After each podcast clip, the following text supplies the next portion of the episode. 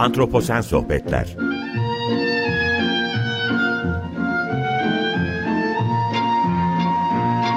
Hazırlayan ve sunan Utku Perktaş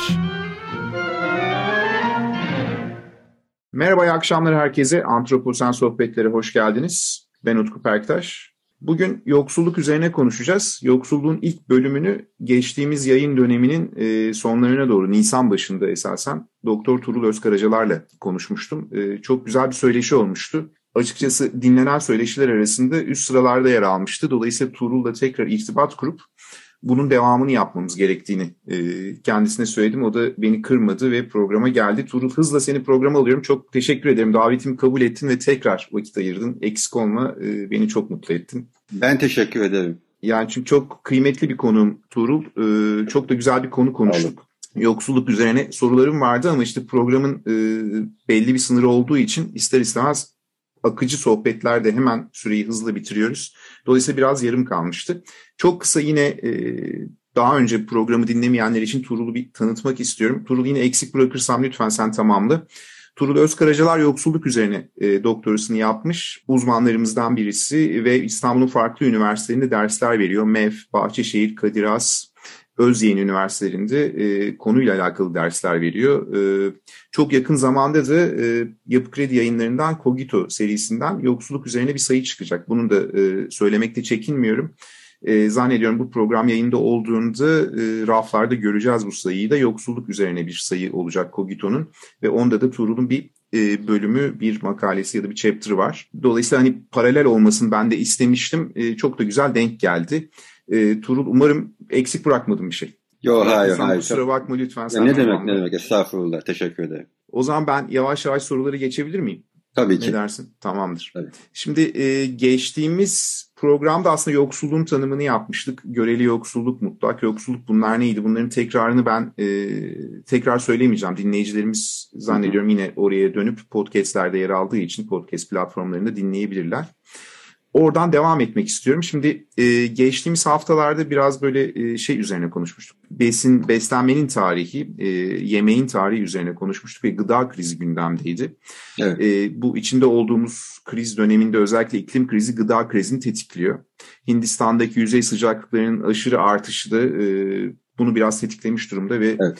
dünyadaki aç insan sayısı 400 milyon artmış ve 1.6 milyarlara ulaşmış bu Ekonomist dergisinden benim aldığım bir bilgiydi. Bunu tekrar etmiştim e, önceki programlarda ama. Şimdi burada Turul şeyi sormak istiyorum. Açlık ve yoksulluk arasında nasıl bir ilişki var? Yoksullukta belli bir coğrafya özgü durum söz konusu mu? Hani e, bu tür krizlerle e, yoksulluğu tetikleyeceğimiz bir durum söz konusu mu? Büyük ihtimal olabilir ama bilmiyorum. Hı hı. Ne söylersin bu konuda? Böyle başlayabiliriz zannediyorum. Tabii ki. Şimdi açlıkla yoksulluk arasındaki istersen ilişkiden bir kısaca başlayalım. Tabii. Ondan sonra e, coğrafyaya bir geçiş yaparız. E, ben yine de bu noktada aslında e, yoksulluğun önceden yapmış olduğumuz o en genel tanımlarına çok kısaca dönmek istiyorum. Mutlak yoksullukla göveli yoksulluğu ayırdığımızda evet. göveli yoksulluktan bahsederken açlıktan pek bahsetmemiştik. E, göveli yoksulluk e, daha çok e, belirli bazı ortalamalara, belirli bazı standartlara göre e, insanların yaşadıkları yoksunluklardı. Bu standartlar, kriterler neydi? Çok kısaca bir cümleyle hatırlayacak olursak, yani insanca bir yaşamı e, hak etme standartları, insanın kendi potansiyellerini gerçekleştirmesini sağlayabilecek belirli bazı standartlar, kriterler. Bunların altında kalındığında e, bir göveli yoksulluktan söz ediyorduk. Mutlak yoksullukta ise yani adı üstünde mutlak bir yoksulluk, açlık durumu dediğimiz durum söz konusu oluyor. Ee, ve ölüm tehlikesinin, ciddi hastalıkların, e, ciddi hastalık riskinin ortaya çıktığı e, durumlar. Dolayısıyla tabii ki yani açlıkla yoksulluk arasında e, mutlak yoksulluk üzerinden böylesine bir bağ kurmak çok e, yerinde oluyor. Coğrafyaya geldiğimizde e, yani coğrafya kaderdir diye bir söz var, bunu biliyoruz. E, gerçekten de belirli bazı ölçüler içerisinde coğrafya hakikaten de bir kader olabiliyor. İşte Afrika kıtasının konumuna baktığımızda, Asya'nın ve Güney Amerika'nın belirli bazı bölgelerine baktığımızda e, coğrafyanın, coğrafi şartların ve bu coğrafi şartların beraberinde getirdiği tarihin, işte sömürgecilik mesela aklımıza ilk gelen, e, gerçekten de insanların e, çektikleri yoksulluk, açlık üzerinde bir etkisi olduğunu görüyoruz. Ee, dünyada işte kuzey-güney ayrımı, batı-doğu ayrımı yıllardır zaten bildiğimiz, duyduğumuz e, kavramlar. E, ama hiçbir zaman için e, bunları biz uzun yıllar boyunca e, kuzey-güney ayrımı dediğimizde, işte zengin kuzey, fakir güney dediğimizde ya da işte batı-doğu ayrımı ortaya koyduğumuzda bunun aslında böyle yoksullukla ilgili bir ayrım olduğunu çok fazla bilincinde olmazdık. Yani e, buna çok fazla dikkat etmezdik. Ve bunun tarihsel dinamikleri üzerinde hiç durmazdık. Sanki bize böyle verili bir ayrım var. E, onun üzerinden hareket ederdik. Ama e, bu ayrım aslında çok derin e, boyutları olan bir ayrım. E, o yüzden de coğrafya dediğimizde e, hakikaten de dikkatli olmamız gerekiyor. Başlangıç olarak aklıma gelenler bunlar. E, bunlar üzerinden başka soruda e, şey yapmak istiyorsan, sormak istiyorsan biraz daha derinleşebiliriz. Yok yok çok güzel oldu bu giriş anlamında. Şimdi ikinci soruya geçebiliriz. Aslında hepsi Tabii birbiriyle ki. yavaş yavaş yani böyle belli ölçüde bağlantılıydı. Ee, hı hı. Yine geçtiğimiz e, söyleşide de bahsetmiştik bazı şeyleri ama hani oradaki eksikleri doldurmak açısından E, ona düşünerekten biraz hazırlamaya çalışmıştım. Şimdi gelişmekte olan ülkelerin, gelişmiş ülkelerin hayat standartlarını yakalama arzusu var. E, bunu gerçekleşebilmesi için öncelikle ekonomik gelişmenin nimetlerinin toplumsal sınıflar ve bireyler arasında adil paylaşılmasının gerekli olduğunu altı çiziliyor bir ülkede bu paylaşımın ne kadar adil olduğunu ortaya koyan da en önemli gösterge gelir dağılımı ve yoksulluk verileri olarak karşımıza çıkıyor. Dünya genelinde evet. zannediyorum böyle. Evet. Benim baktığım kadar. Dünyaya baktığımızda e, bu durum nasıl bir dağılım sergiliyor? Yani yoksul ülkeler, gelir dağılımı ya da e, çünkü kapitalizm bazı şeyleri tetikliyor. Açık söylemek gerekirse yine geçtiğimiz programda bu kapitalizmin biraz eşitsizlikler anlamında altını çizmiştim ben. Evet. E, hatırlarsın. E, belki oradaki e, biraz eksikleri doldurmak anlamında bu soruyu e, düşünmüştüm ama ne nasıl düşünürsün, ne söylersin yani? E, bu soruya ki çok önemli yani günümüzün belki de en önemli, en can alıcı sorularından birisi evet. bu. Yani bu soru üzerine düşünmeye başladığımızda başladığımda ya da konuşmaya başladığımda ben hemen şuradan girmek istiyorum konuya. E, o gelişme kavramı, gelişme e, develop İngilizce development olarak daha çok e, çevrilen, e, evet o şekilde çevrilebilecek olan e, e, kalkınma, gelişme e, anlamlarına yaklaşık olarak gelen sözcük. Ben şimdi kolaylık olsun diye gelişmeyi tercih edeceğim. E, yani gelişme, ilerleme, belli bir ilerleme kaydetme, büyüme, daha iyi konuma gelme, o İngilizce'de progress denilen, bunların hepsini sanki çatısı altına toplayan böyle sihirli bir sözcük gibi. Ee, ben bu anlamda gelişme sözcüğüne hemen böyle hızlı bir şekilde negatif ya da pozitif bir anlama, anlam yüklemek istemiyorum. Gerçekten de çok e, tartışmaya açık bir kavram. Ama şunu söyleyebiliriz herhalde rahatlıkla. Gelişme sözcüğü kapitalist dünyada e, adeta fetişleştirilen bir sözcük. E, ve gel insanların gelişme sözcüğünün anladıkları genelde e, büyüme oluyor e, ekonominin büyümesi, tüketimin artması, üretimin artması e, bunlar oluyor ama bu tabii çevre açısından baktığımızda pek doğru bir yaklaşım değil. Evet. E, çünkü bu şekilde tarif edilmiş bir gelişme sürdürülebilir bir gelişme değil. Bunun sürdürülebilir bir gelişme olmadığı da son yıllarda özellikle ortaya çok net bir şekilde çıktı. Şimdi o yüzden e, soruna e, gelmeye başlayayım. E, gelişmeyi, gelişme kavramını nasıl algılarsanız algılayın. Çok fazla fetişleştirmeye gerek yok. Çünkü e, yani üretimin artması, tüketimin artması, ekonomilerin büyümesi, teknolojinin ilerlemesi, bunun gibi şeylerin hep böyle sürekli olaraktan büyümesi, büyümesi, artması, ilerlemesi yani çok anlam taşımıyor dünyamız açısından. Dünyamız açısından bir anlam taşımaması yanında şu soruyu da genelde sorulmuyor. Bunu da sormamız gerekiyor. Peki kardeşim yani bu büyüyen pasta iyi paylaştırılıyor mu? Teknoloji ilerlediğinde bundan herkes yararlanıyor, e, yararlanıyor mu? Tüketim arttığında bu tüketim kimlerin tüketimi artıyor? Üretim arttığında kimler için yapılmış olan üretim artıyor? Yani bir iyileşme, gelişme, büyüme ne derseniz deyin, ne, ne dersek diyelim yani. Bu eğer olduğu takdirde bu iyi dağıtılıyor mu? insanlar bundan e, eşit, adil bir şekilde, bu da doğru sözcük belki eşit değil, adil bir şekilde yararlanabiliyorlar mı? E, o yüzden de yani soru çok önemli bir soru. E, büyümenin ne doğaya bir aslında hayrı var, sürdürülebilir olmadığı müddetçe, ee, aynı zamanda insanlara da bir yani doğanın içerisindeki insana, insan tabii doğadan kopuk değil, doğanın içerisindeki insana da insan türüne de bir hayrı yok. E çünkü adil dağıtılmadığı takdirde eşitsizlikler giderek artıyor. Eşitsizlikler giderek arttığında toplumsal huzursuzluklar artıyor.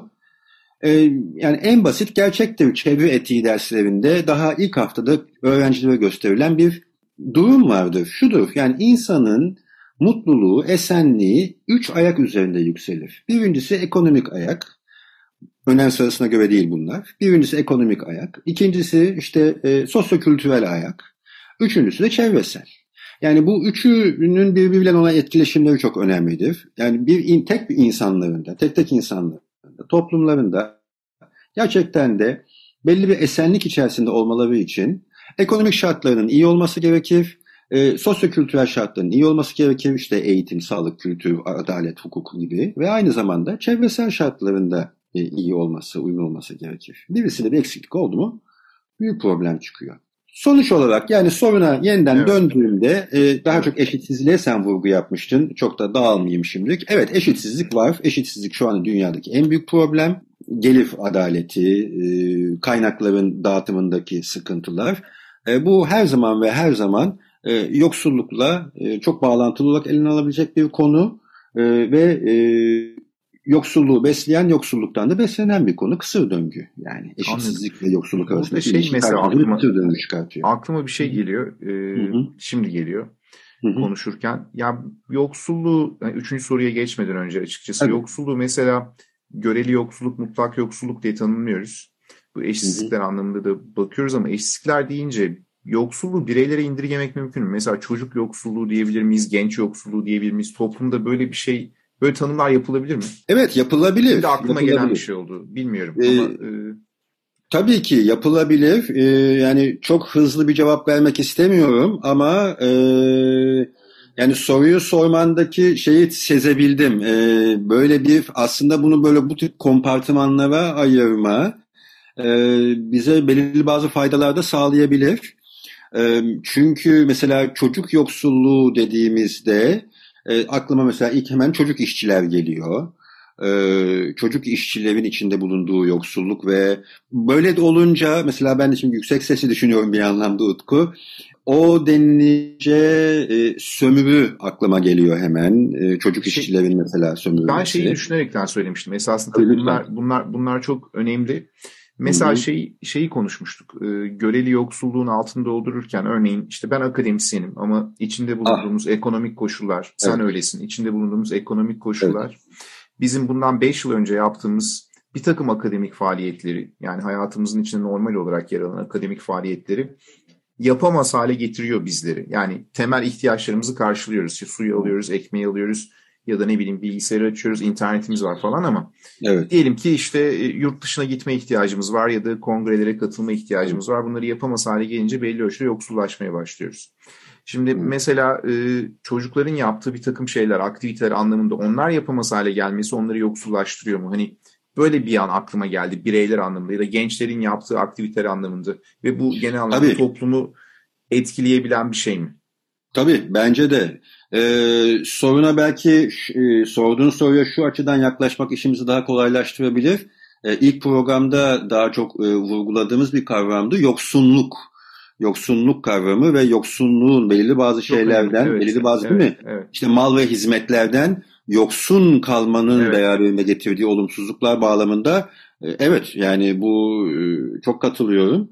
Ee, yani çocuklar e, yoksunluğu belirli bazı konularda, belirli bazı alanlarda yoksunluğu yaşadıklarında çeşitli şartlardan dolayı e, e, bunun hayatlarına etkisi, geleceklerine etkisi, potansiyellerini gerçekleştirmelerine etkisi de tabii ki ortaya çıkıyor. O etki kendini hissettiriyor bir şekilde. O yüzden de bu önemli bir başlık olduğunu Bu tür tanımlama benim yani benim aklımdan geçenler. Bu tür tanımlamalar böyle çok abes kaçan tanımlamalar değil. Hani bu yoksulluk. Yok. E, hayır, hayır, hayır. Ana başlığı hayır. altında. Anladım. E, hiç bence e, değil. Hatta e, bazı başlıkların, bazı konuların daha netleşmesini, daha bilirlaşmasını da sağlayabilir. Tamam, tamam. Çok teşekkür ederim. Şimdi bir e, açıkçası hani son soru belki e, burada biraz daha açılabiliriz. Vaktimiz evet. var görünüyor. Tabii ki. Yoksulluk ve orta sınıf arasındaki ilişkiyi ben hep merak etmiştim. Çünkü evet. seninle ilk söyleşiyi konuştuğumuzda orta sınıf e, demokrasinin de belli ölçüde sigortası ya da garantörü gibi e, konuşmuştuk ve çok evet. mantıklı gelmişti. Hani konuyla ilgilenmiyorum ama bu konuda seni dinlemek çok keyifliydi. Teşekkürler. Çok bilgilenmiştim. E, burada şimdi orta sınıf demokrasinin sigortası gibi ise bir önceki söyleşiden hareket, refere ederek hareketle hı hı. orta sınıf sosyal bilimlerin en zorlu, zorlu konularından biri olarak da karşımıza çıkıyor. Çok. Burada şeyi bir e, refere etmek istiyorum. Yeni çıkan kitaplardan bir tanesiydi iletişim yayınlarından Eşitsizlikler kitabı. Evet. E, belki görmüşsündür. Orada evet, evet. kaleme alınan yoksulluk bölümüne bakmıştım.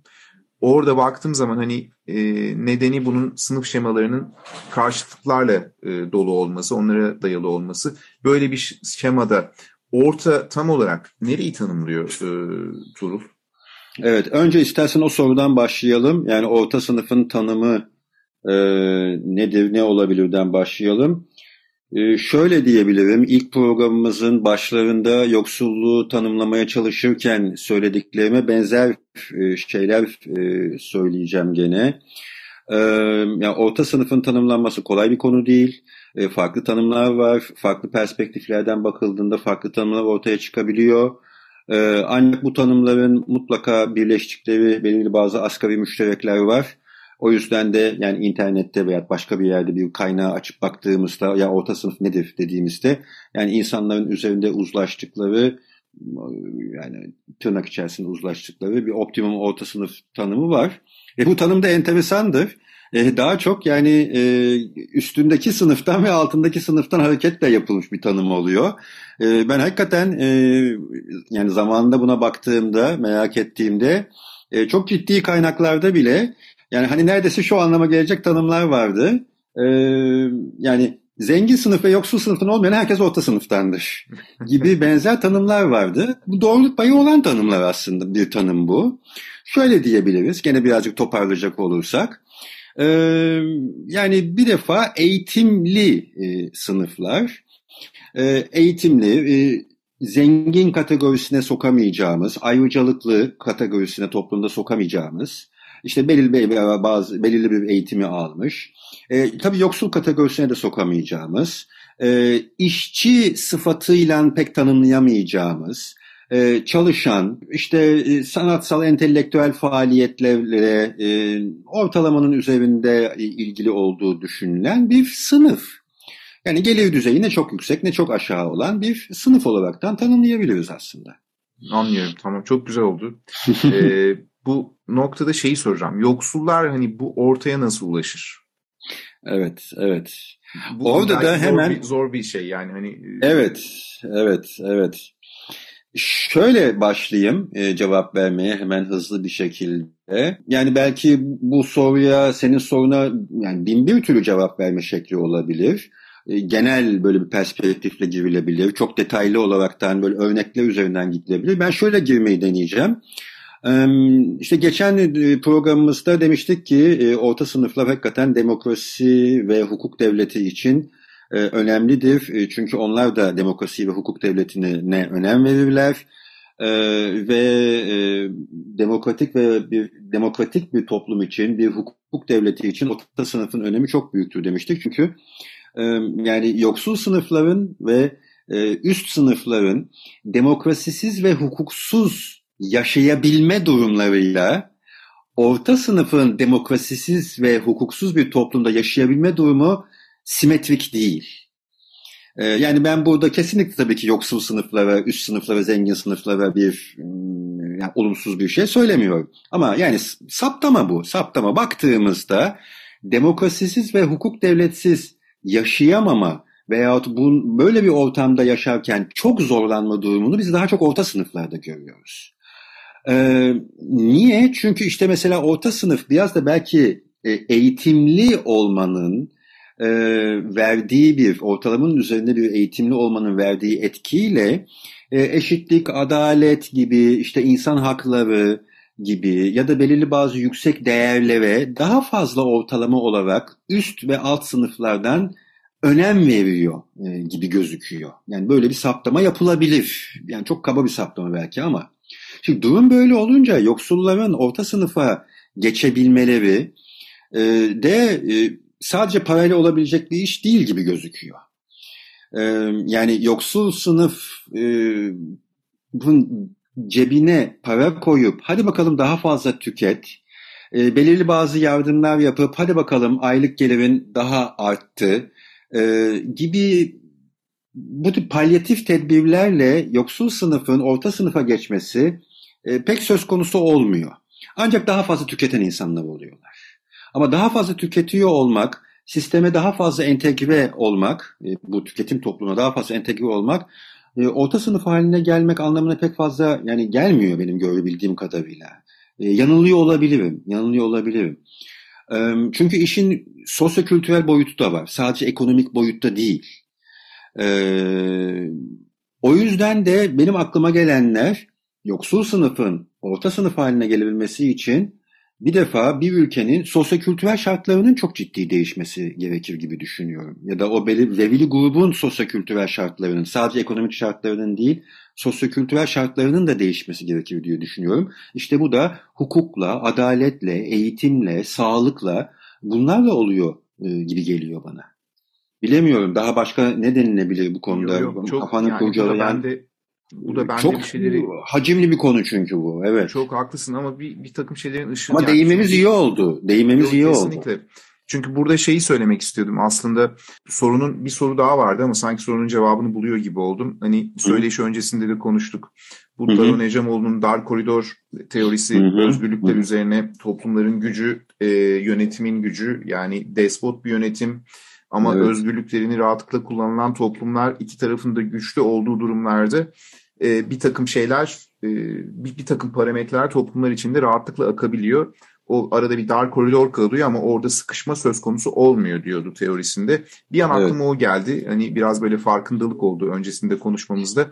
Ben şeyi söylemiştim, burada şeyi soracaktım. Güçlü ve zenginleşen bir orta sınıfın olduğu toplumlarda yoksulluk azalır mı? Aslında buna bağlı değil. Senin dediğin gibi demokrasinin ya da özgürlüklerin hı hı. E, baskın hale geldiği ya da e, doğru işletildiği toplumlarda galiba yoksulluğun azalması söz konusu oluyor. Çünkü o bu tür parametre herhalde birçok birçok şey dokunuyor gibi algılıyorum. E, dolayısıyla güçlü ve zenginleşen bir orta sınıf fın nasıl güçlü ve zenginli olduğu önemli herhalde. Bu koşullarla evet. ancak evet. yoksulluğun azalmasından bahsedebiliriz gibi. Evet, evet, evet. Yani şeye hiç girmiyoruz. Ama bunu da böyle bir ufak e, dinleyicilerimize bir ev ödevi olarak belki verebiliriz. Doğru. Haddimiz olmadan. Yani orta Doğru. sınıfın karakterinin değişmesi, tırnak içerisinde bozulması da bu anlamda çok ilginç bir konu olabilir. Yani ben e, bu da kastettiğim yani yoksullaşmak değil. Yani orta sınıfın karakterinin o demokrasiye ve hukuk devletine olan bağlılığının işte e, böyle yozlaşması ya da sarsılması, zayıflaması bu da çok ilginç bir konu olabilir. Turul son bir sorum. Ee, şöyle Tabii. sanayi devriminden sonra hani bu durumun seyri özellikle bu yoksullukla alakalı sorduğum sorular ya da yoksulluğun seyri hakikat ötesi olarak tanımlanan hani içinde bulunduğumuz çağda bir fark gösterir mi? Ee, çok Hı-hı. kısaca ne söylersin hani böyle bir soruya? Şöyle diyebilirim. Mantıklı hızlı bir soru mu bilmiyorum onu da söyleyeyim. Yo yo hayır hayır yani ben bu tip böyle e, çok kritik konularda e, bu hakikat ötesi kavramının da mutlaka e, bir böyle getirilip bir kenara konulup yani hadi bunun üzerinden biraz tartışalım denmesi gerektiğini düşünüyorum. Şöyle bir e, kısa cevap verilebilir belki. Gerçeklere olan ya da gerçeğe olan diyeyim ben e, gerçeklere olan ilgimizin kaybolmasına yol açıyor. Çok fazla bu hakikat ötesine kafayı takmak. E, ve gerçeklere olan ilginin kaybolması demek de dünyanın sorunlarına olan ilginin kaybolması demek. E, dünyanın sorunlarının en başta gelenlerinden bir tanesi de yoksulluk sorunu. E, dolayısıyla hakikat ötesi toplumda e, hakikat ötesine kaydıkça biz e, yoksulluk gibi çok önemli bir sorunun çözümünün de giderek zorlaştığını düşünüyorum. Çünkü e, yoksulluğun e, önemini yani yoksulluk sorunun önemini anlamak için bu dünyadaki bazı gerçeklere bakmak lazım. Yani o hani İngilizce facts denilen şeylere bakmak lazım. E, e, ama bunlarla olan o gerçeklerle olan ilişkimiz bozuldukça o gerçekleri anlamak, gerçekleri olan duyduğumuz ilgi de bir bozulma olduğu müddetçe e biz yani çok somut bir gerçek olan yoksullukla olan ilişkimiz de bozuluyor. E dolayısıyla ona getirebileceğimiz çözüm e, olasılıkları da azalıyor. Ya da o çözüm önerilerinin e, sağlıksız çözüm önerileri olduğunu görmeye başlıyoruz. O yüzden bence e, hakikat ötesi bir sürü konuda olduğu gibi yoksulluk konusunda da bence içinde çok derin soru işaretleri barındıran bir konu. Böylece kısaca giriş yapmış olduk. Çok teşekkür ediyorum. Ben teşekkür ederim. Programın sonuna geldik. Yine süre çok hızlı bir şekilde bitti. Yine söyleşi çok güzel oldu. E, konuşmaya devam etsek daha birkaç program çıkar. Doğru. Ee, ama eksik olma yine vakit ayırdın geldin. Ee, ben teşekkür ederim. Beni kırmadın ben de sana ne çok demek? teşekkür ediyorum. Ee, yani dinleyicilerimiz için de umarım faydalı oldu. Ben çok faydalandım umarım. kendi adıma eksik olma. Evet. Programın sonuna geldik. Ee, bugünkü konuğum Tuğrul Özkaracalar'dı. Ee, kendisiyle yoksulluk üzerine konuşmuştuk ama bu programla beraber e, eksikleri biraz daha kapatmaya çalıştık. Belki yine yaparız. Ee, İnşallah. Devam ederiz. Ee, dolayısıyla ben e, programın sonuna geldiğimiz için önümüzdeki günlerde buluşmak üzere diyorum. Herkese iyi akşamlar diliyorum. Tuğrul sana da iyi akşamlar diliyorum. Hoşçakalın. İyi akşamlar.